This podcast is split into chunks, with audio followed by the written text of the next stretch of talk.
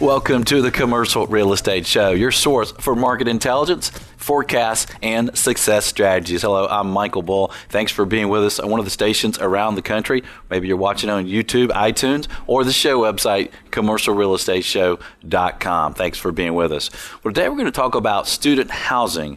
Uh, the name of the show is Student Housing Forecasts and Opportunities. I think it's interesting when you talk about any specialty sector you get into opportunities that maybe you have opportunity for higher returns than in a, in a larger sector, but also uh, maybe more risk, right? So we're going to talk about student housing, where we are today, what we expect moving forward. Please welcome my first guest is Taylor Gunn. Taylor is a research analyst with Axiometrics, and she's joining us on the phone today. Taylor, thanks for being with us. Thanks for having me, Michael. Glad thank, to be back. Yes, thank you. So, how is student housing uh, been performing uh, this year? Where are we? So, overall, the sector is still performing really well. So, we've reported over the last few years that leasing velocity has outpaced the previous years. So, we saw that trend again starting off the 2016 leasing season, where leasing velocity was outpacing not only 2015 but 2014 as well. And then we saw that kind of slow towards summer months, and occupancy ended up around 95.7% in September. And that's down just a little bit from September of 2015, but only by around 20 basis points. So, still really strong occupancy figures uh, nationwide for student housing. And then annual effective rent growth is actually above where we've seen it in the past. So it averaged around 2.2% for the 2016 leasing season. And this is actually uh, kind of above where we've seen the long term average for conventional apartments, which is around 2.2%. So we're seeing stronger rent growth numbers and still really solid occupancy figures nationwide. Yeah, and that's that's great. So to put that in perspective, especially the occupancy, what is the kind of historic occupancy for this sector? So we saw, you know, a, a little over 95% last year. Uh, we saw a little below 95 in 2014. Prior to that time, it, it was between 93 and 95. So we're we're approaching closer to 96% over the last couple years, where in the past it's been kind of below 95 on average. So this sector historically then stays pretty full. Yeah, yeah. yeah. occupancy and demand in general for student housing is continuing to improve. So I mean, it's been there in the past, but as the sector is growing, we're seeing the demand increase as well. Okay. And you guys are tracking on all sizes in the major markets, uh, A, B, all types of student housing properties? Correct, yes. Okay. And are there certain uh, classes then doing better or worse, maybe campus versus off campus, or more of the new product versus uh, older, maybe B product? So, what we typically see in terms of on and off campus performance, uh, the demand for on campus housing will always be there. That's just naturally what's going to happen with you know the on-campus housing situation, mm-hmm. at least in you know most at most universities. But in some cases, uh, we we don't necessarily see the demand for on-campus housing necessarily because the housing on campus is is a lot older. Um, it's over 50 years old on average, and so the comparison between on and off campus is it's kind of it's looking at you know very old traditional stock compared to this new kind of grand um, kind of different housing option than we've seen in the past. So we we don't necessarily see any huge differences in terms of performance because if we see the demand on campus, we see the demand off campus as well, especially if there's a living requirement for the university. So we've seen on campus housing average around 95% occupied and in many cases higher, some over capacity, and that kind of trickles into the off campus housing space. Mm-hmm. But if we look at kind of off campus housing, which assets are performing better, it's those assets located less than half a mile from campus. Okay. Those are the ones that see the stronger rent growth and the higher occupancies, we didn't necessarily see a slow in year over year leasing velocity for those assets located less than half a mile from campus, where those located, you know, between half a mile and a mile and those greater than a mile saw uh, a bigger impact in terms of year over year leasing velocity slowing. And then rent growth um, for those assets located less than half a mile is still pretty strong. We just see less of uh, rent growth for those those newer assets right next to campus because they tend to be priced a little bit higher. Mm-hmm. Right. Yeah, that makes sense. Uh, my daughter is a student at UGA, and last year she was in the, the dorm, and this, this building is archaic. I mean, it's very old. And now this year she's in a new apartment, and it is right downtown uh, Athens, so it's close. It looks like the building's full. The uh, rent is high, and it's very nice, and she's enjoying it. So, so what's impacting student housing today, Taylor, and, and what will impact it moving forward, do you think? So, really, I mean, it varies market to market. Um, nationally speaking, uh, we're not immediately concerned with kind of the shifting demographics, but it's something we're definitely keeping our eye on as, you know, the 18 to 24 year old population and the millennial generation, as that age group kind of grows older, we're seeing, you know, less people kind of falling into the typical college age, but immediately that's not a concern that we are seeing an impact on in terms of performance. But in some markets, we are seeing new supply impact performance. And like I mentioned before, it's more those properties located more than you know half a mile from campus that are really seeing the impact. And then really it's the older assets as well that are located right next to the new supply next to campus. So, you know, even though it's priced higher, you know, students would, would typically rather pick the newer, highly amenitized asset over kind of the older asset, even if they're located right next to each other. Right. And demographics is interesting when you think about it moving forward, right? If that uh, uh, millennial group of, of people are, are getting out of college age, if there's less students there, that's interesting to see what's going to happen moving forward. So, so what is your forecast moving forward for the student housing sector? We're expecting performance to remain strong. Uh, we're projecting occupancy to remain above 95% and rent growth to remain solid we are going to uh, kind of expect a slowing leasing velocity year over year, but with that rent growth figure kind of higher than we've seen in the past, it's kind of expected. Uh, we we just we don't see any you know any major issues across the sector. I mean, it's been doing well, and we don't see that changing anytime soon. There's been a lot of new construction and new supply and, and regular multifamily. Uh, but what are you seeing in student housing? Is it a little more controlled new supply levels? Yeah, so relative to the conventional multifamily apartment, it, defi- it definitely is. Uh, for 2016, we saw over 48,000 beds delivered off campus. Uh, this is kind of in line with 2015 levels and below peak levels that we saw in 2013 and 2014. And then if we look kind of at next year, we're tracking over 50,000 off campus beds but these are, you know, these are being delivered at places that have seen supply in the past and saw supply this year, but also in like markets that have never seen new supply before. So we're seeing a lot of new supply be delivered in some at some com- community colleges and even technical colleges across the U.S. Right, and then the election results. Let's talk about that. I think some people thought if Hillary got in, it would be great for, for colleges and for, for student housing. But now that Trump's uh, in office, have you guys looked at that? Might it have any impact on the student housing sector? So that's you know that's not something we've really dug into quite yet. We think it's kind of too early to tell. Uh, generally speaking, we see little impact in the near term, but it will depend on what happens with the economy.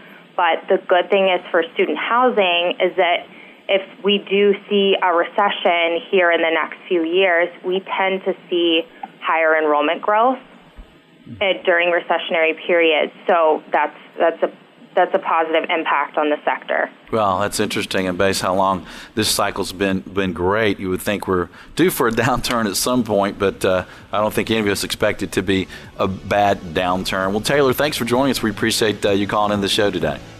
Thanks so much for having me. If you'd like more information from Axiometrics, visit their website, axiometrics.com, and stay with us. We'll have more on student housing. I'm Michael Bull. This is the Commercial Real Estate Show. Stay with us. Are you looking to buy, sell, or lease commercial real estate?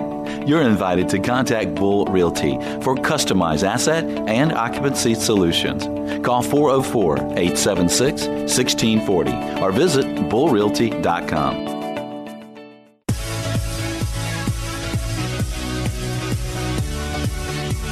Welcome back to the Commercial Real Estate Show. I'm Michael Bull. Today we're talking about student housing. Our show is called Student Housing Forecasts and Opportunities. Please welcome my next guest is Brent Little. He's president of Fountain Residential, and they uh, are a developer, an investor, an asset manager of student housing properties pretty much all over the country, right, Brent? Thanks for joining us.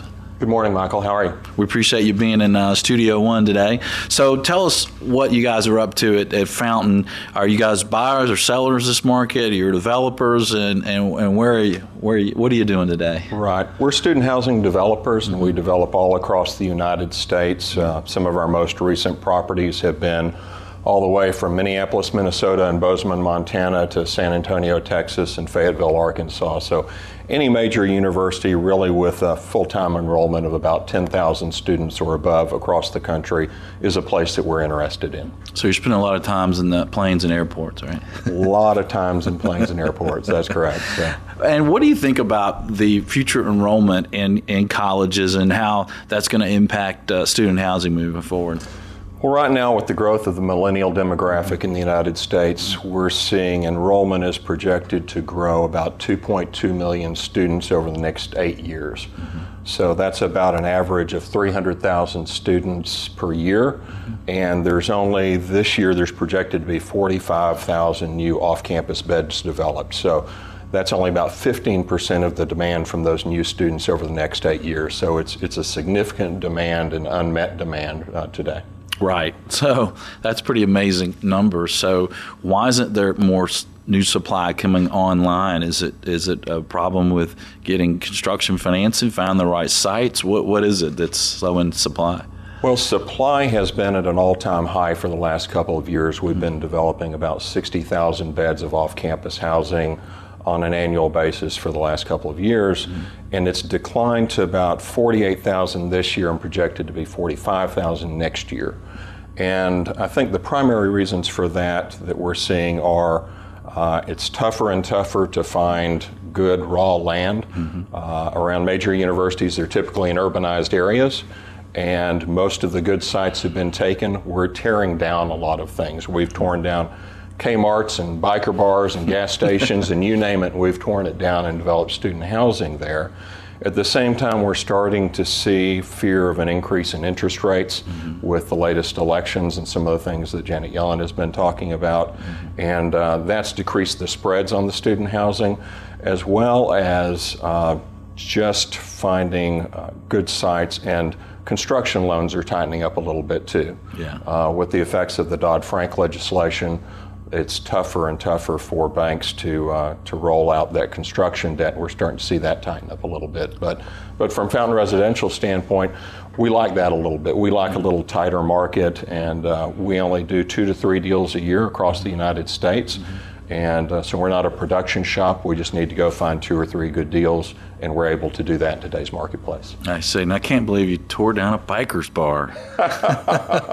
and that was in Sacramento, California. Oh, was it? The, uh, the, home of the legislature there. we got unanimous approval for our rezoning for some reason. I don't know why. So. uh, they have something against the bikers there. So you mentioned uh, sites. So uh, as we were talking to uh, Taylor uh, Gunn earlier at Axiometrics, she said that the the production of the performance rather of student housing properties the closer you are to the, the campus seems like the overall the better uh, production you're having performance you're having. So how close are the sites that you need? How close do they need to be to campus? Well, I think it used to be in the 80s and 90s when student housing was, was really created, off campus student housing as a, as a segment. We really focused in kind of two to three miles away from campus. Mm-hmm. We typically built garden apartments, so we'd be finding 10 to 20 acre parcels, getting those rezoned and building three story garden walk ups, very conventional apartments. Mm-hmm. And what we found over time was the performance of those projects that were closer and closer to campus was better from both a lease up standpoint and an average rental rate and a general occupancy. So, uh, what's happened over the years is there's been a preference both from the students uh, voting with their pocketbooks and their feet to be closer to campus. Uh, to give you an example, back in Austin, uh, there was an area called Riverside that was about five miles away from campus at UT, and that's where all the student housing was. And people were paying four to five hundred dollars a bed to live in that housing. Mm-hmm. Austin rezoned an area right next to campus for high-rise and higher uh, density development there, and everyone came in and built higher density and high-rise apartments there and started getting 900 to $1000 and above now wow. so that supported the additional construction cost and the land cost for those closer sites and that's what's been being deployed now. We used to call it walk to campus locations, mm-hmm. and really what we're looking for now that we call fall out of bed to campus locations because I yeah. think in the last several years, about the farthest from campus that we've developed a property is about three blocks and uh, and so we're really looking for those that are adjacent to campus. Well, fall out of bed. That's a lot better than stagger home uh, location, right? So, how, how are you finding the municipalities? I think a lot of of cities. Uh, and zoning and, and, entitlement, they would like to have student housing, like like that student population, uh, to kind of help those those market areas. Uh, are you finding that uh, they're working with you on entitlement and zoning for these properties? There, there's a broad range of answers to that question. Yeah. Um, some cities are understand the issue that they have. We have one market where the city understands that uh, you know there's only about 20 on a national basis, only about 20 to 25 percent of students are able to be housed on campus, mm-hmm. and the universities they have to deploy their capital first for academics and, of course, second for football, the important things. Right. And so they look out at the marketplace and go, well, our students can be housed elsewhere, but they can't be taught anywhere else. So, so that's where they have to deploy their capital and use their valuable land resources. So some cities look at it and go, well, that's great, and like Austin did, and said, let's try to rezone it so that we can get students close to campus, not have them go out into our population centers and, and use up our valuable resources and get further out into the city or the county. Uh, and reduce the traffic and, and uh, fire and everything else that's needed for those. But some, there's a real town versus gown kind of mentality that mm-hmm. we see and and you'll go in there and you'll say, well, we want to build this project right next to campus, and they go, well, we'd really like to see condos there, one and two bedroom condos. And you go, well, there's no demand for $500,000 condos next to campus. Yeah. What there's a demand for is the 30,000 people that go to school here and the 20,000 people that work here to, to have a place to live. Yeah. And they don't really seem to understand that. So uh, we try to help them understand that it doesn't matter what we build, that's what's going to occupy this, and the students would really rather have our type of accommodations than a half million dollar condo. Yeah. So, what would you say right now? I mean, there's a lot of planners around the country uh, that listen to this show, uh, and if they've got a, they have a university there in their market, what would you tell them about density and zoning? And uh, I like to work with the communities that want to put the students and the administrators very close to the campus. Mm-hmm. Uh, that makes sense to me. You know, rather than have them go out into the neighborhoods, take owner-occupied housing, whether it's condos or single-family housing, mm-hmm. and convert it to student housing. We can put it right next to campus. It needs to be thoughtful. It needs to meet with the architecture, but that's what I'd like to see them do more. All right, well, stay tuned. We'll have more on student housing. This is the Commercial Real Estate Show. Stay with us. Check out Valuate, a real estate analysis program that can be easily shared with colleagues online to do what if analysis. Visit getvaluate.com. That's getvaluate.com.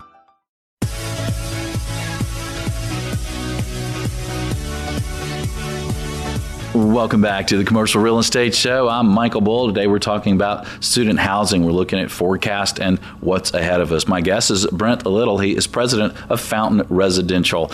And uh, Brent, you kind of touched on this in the previous segment, but let's talk about uh, financing and how that could impact student housing because it seems like it's a little more difficult today to get construction financing on any type of uh, property, right? It is. We're hearing that, that construction financing mm-hmm. is tightening up a little bit, both on rate. Rates are projected to increase a quarter or uh, 25 basis points or so in the uh, the near future. It sounds like, and then also just the leverage. Um, most people are wanting to see 70 to 75 percent leverage, and it looks like that's trending down to 65 to 70 percent leverage on new construction. On new construction, mm-hmm. requiring uh, additional equity, mm-hmm. uh, which is driving the returns down because the return on your equity is going to be higher than it is on your first construction loan debt. Yeah. And then on new on acquisitions, it's kind of the same situation. Whether you're going with Fannie or Freddie or CMBS or a life insurance company, all those rates are starting to trend up a little bit. Yeah. So. But lenders do like student housing, right? They do. It's been a very, very solid sector, and uh, you know the likelihood of a university that's 30 to 50,000 students going away in the near term is uh, is far lower than some employer leaving and going somewhere else. Obviously. Yeah, yeah, that's a good point. Uh, we're selling a medical office uh, building complex in Athens, and you know one of the things I think that, that people like about it is you know UGA's been there for uh, over 100 years, and you know it's not going anywhere. Uh, so that gives you the stability in student housing that investors and, and lenders like, right? Exactly. And, and our cap rates are still very, very low. Mm-hmm. Um, the spreads between conventional house, uh, apartment housing and student housing have dropped from 100 basis points or so to 25 to 50, and in some places they've disappeared completely. Right, so you're getting a little bit better return on student housing than regular apartments. Right, and, and I've talked to some people recently at conventions, and they said that the most recent trades of what they consider Class A student housing projects mm-hmm. at walk to campus locations are trading around the five and a quarter range, which is very, very low. Right, right. So tell to us a little bit uh, if an investor is investing in multifamily and now they're looking at student housing, it's a little bit of a different business, right? It is a little bit from uh, construction, development, and property property management. The product itself tends to have a higher number of bedrooms. Uh, we do a lot of three and four bedrooms. We've even done some five bedrooms at least very well, as opposed to most of the time in a conventional asset, you're going to have one and two bedrooms, maybe with 10% three bedrooms if you're in a uh, neighborhood with a lot of families or something like that. Mm-hmm. So we average about three beds per unit, uh, which drives our parking needs up significantly too.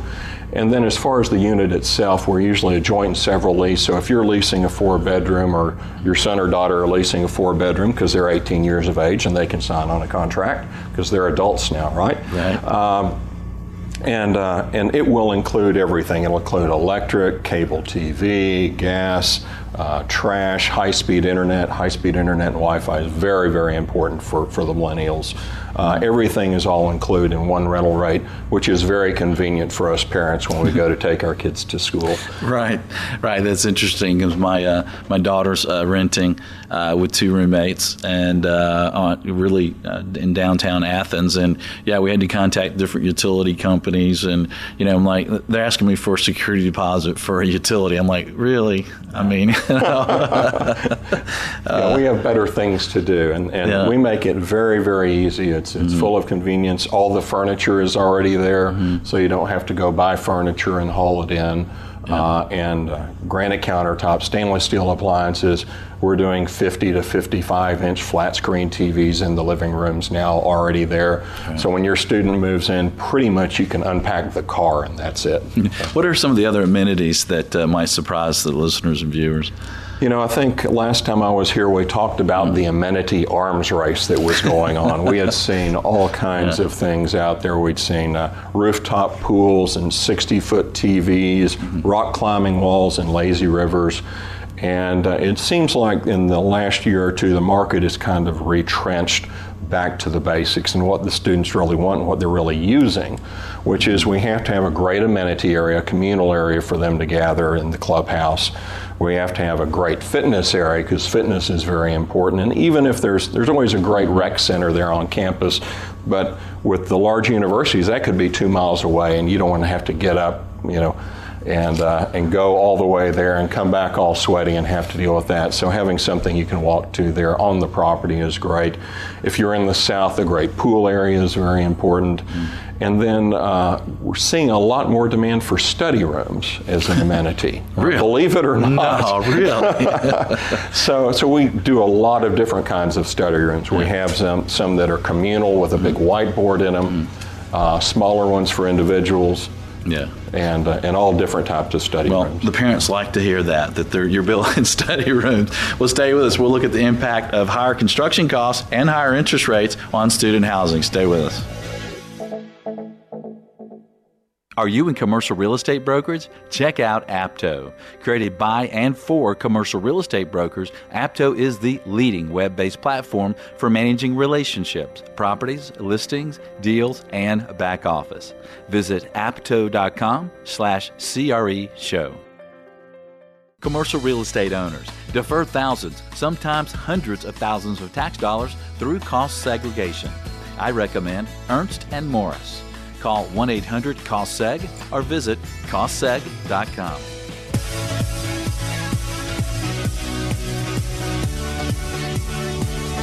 Welcome back. I'm Michael Bull, and this is the Commercial Real Estate Show. Today we're talking about student housing. My guest is Brent Little. He is president of Fountain Residential.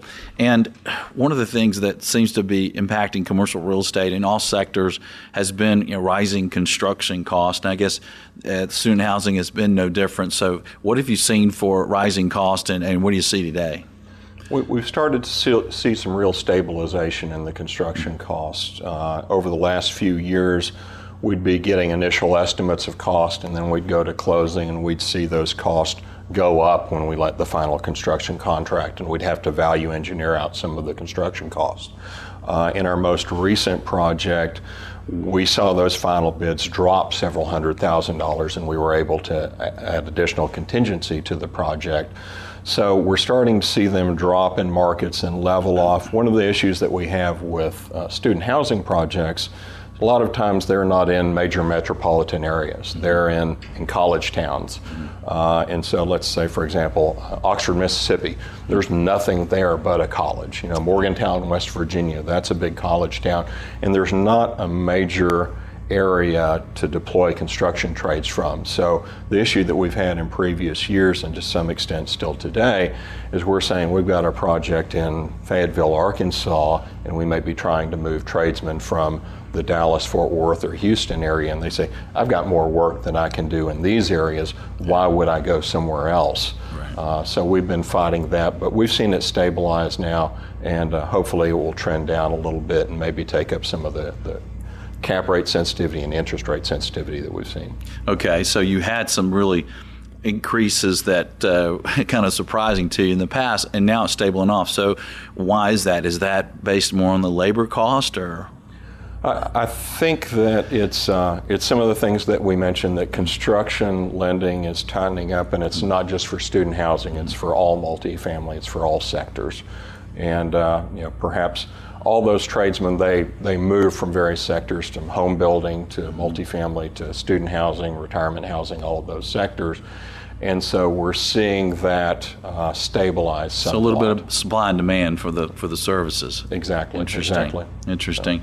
And in an earlier segment, you were talking about interest rates and their impact. So so what are you guys looking forward to as you look at 2017?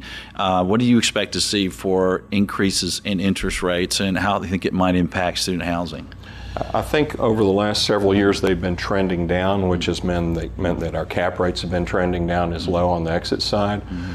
But uh, we're starting to see an increase. I know that I talked to a broker uh, earlier this week, mm-hmm.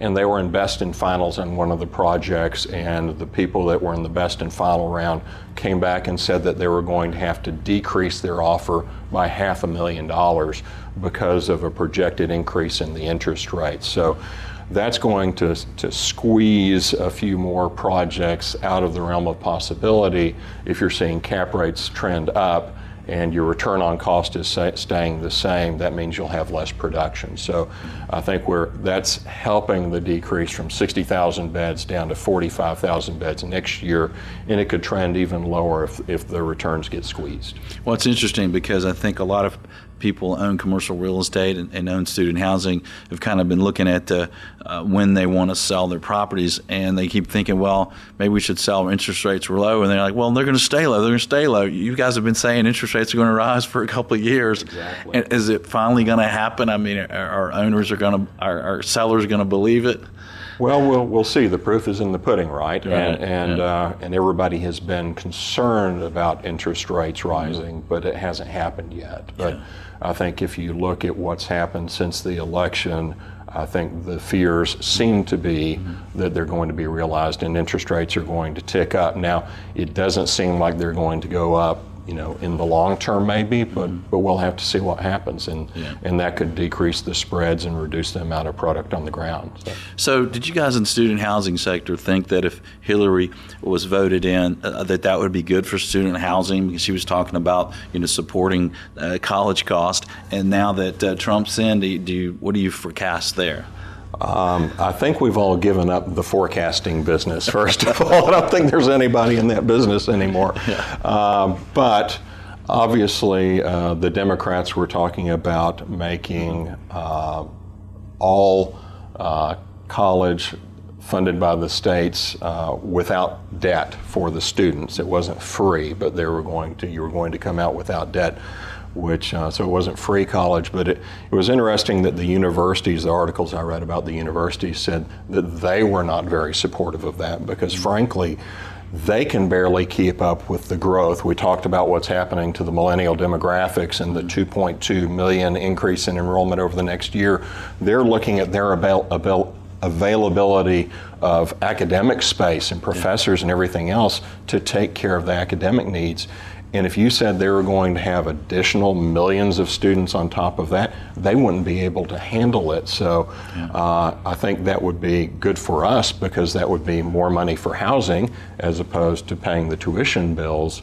Uh, but that seems to be off the table at this time. But I'd, I'd say we don't need it with the enrollment growth that's already projected. Uh, the industry is in good shape. Yeah. Well, what's your quick answer on cap rate? So, if you're projecting a exit cap rate two years from now, what would you expect? With what, what range? I guess.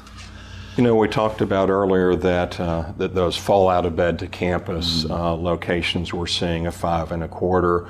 I think they've been below six percent for some time now. It's been several years since we sold a deal that was north of a six percent exit cap rate uh, on all of our entire portfolio across the United States. So I'd say we'll stay sub six, but I think it probably will trend up if we see treasuries and interest rates rise over the next year or two. Okay, just up, just up some. Uh, stay, stay south of six for those Okay. good properties. All right, well, stay with us. We'll have more on student housing right after this message. I'm Michael Bull. This is the Commercial Real Estate Show. Xceligent, the resource professionals like CCIMs, CBRE, JLL, Colliers, and Bull Realty use for market intelligence. Commercial Search is the site to market and find available properties to buy, sell, or lease all over the country. Visit commercialsearch.com.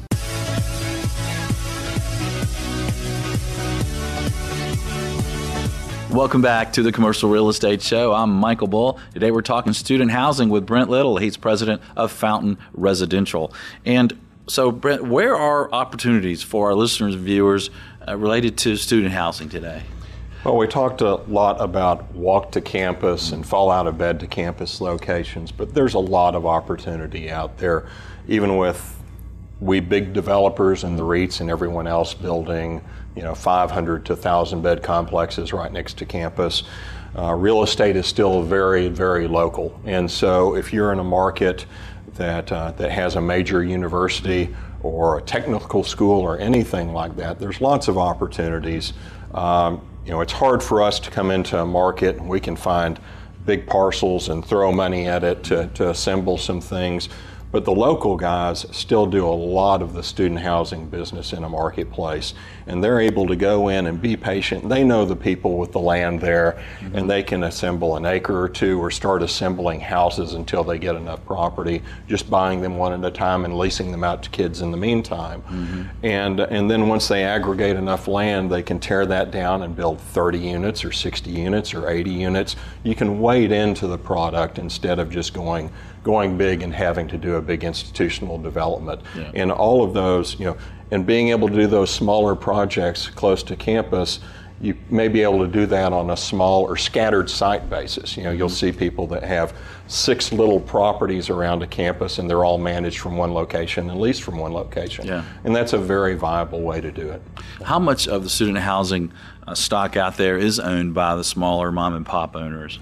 I think still a majority of it is yeah. owned by the mom and pop or the locals. Uh, you know, the big REITs may have uh, several hundred thousand beds. Mm-hmm. The larger property management companies may have 60 or 80,000 beds. Mm-hmm. But like I said, you've got 20 million or more kids out there going to school. Yeah. So that that's owned or managed by the professionals is still a very, very small percentage. Yeah. Well, what would be an operational tip that you could share with somebody that maybe is going to wade in that way and, and start with something smaller near a campus? I mean, it seems like a little bit more complexity to, to lease and manage something that's, where you're dealing with students. I, I think the tip that I would give for those that haven't done it before is not to let it become Animal House. Uh, right. That's that's a surefire way to diminish your value consistently. You know, when we see the people that are taking a property and putting the keg by the pool and it becomes the party zone, what you'll see is over time, believe it or not, these kids, it's a small percentage that want to do that, yeah. and the rest of the kids need to get a degree and get out and find a job. Right. And so you'll keep the partiers, and then the other 30 or 60 or 80 percent of your residents will go away and find a place where they can live. And how do you keep it from com- becoming Animal House? Well, good professional management. We've got okay. a lot of good third party managers out there. If you're mm-hmm. looking for someone to manage your property, there's a lot of good third party managers. And, uh, and if you're managing yourself, which is a viable way of doing it, just uh, enforce the laws, enforce the codes, and if they have a party, give them a warning and three times and you're out. They have to move somewhere else. So yeah. just enforce the regulations. Three strikes and you're out. There you go. what about uh, leasing and, and, and, if somebody has a small property near campus, uh, how might they attract uh, tenants? Uh, there's a lot of good platforms out there, whether you want to go big with apartments.com and for rent and all of those places. But having a good website and making sure that works on mobile devices mm-hmm. and making sure that online leasing is important because a lot of times kids are leasing and it's two o'clock in the morning and they don't have anything else to do and they've still got two or three hours before they're going to sleep. So, you know, they'll pull out their mobile devices with their friends and start surfing around for where they're going to live next year. Yeah. So having it fully operational, fully operational on your handheld devices and your pads and something that you can do at any time of the day or night is very important. Two hours. It's two o'clock. They got two more hours before they're going to bed. Brent, uh, that's thanks right. for joining us today. We appreciate you being on the show. All right. Thanks, Michael. And thanks for listening out there across the country or watching on YouTube or the show website. Be sure and join us next week. We're going to talk about the single tenant net lease investment market, some changes going on there with FASB and rising interest rates. Hear all about it next week. Until next week, be sure you always lead, learn, and laugh and join us for the Commercial Real Estate Show. The Commercial Real Estate Show is brought to you by Bull Realty, Asset and Occupancy Solutions. Ernst Morris, the leader in cost segregation. Xceligent, building data everywhere. Apto, your entire brokerage in the cloud. And Get Valuate, online investment analysis. The best thank you? A referral to our sponsors. You can find them at creshow.com.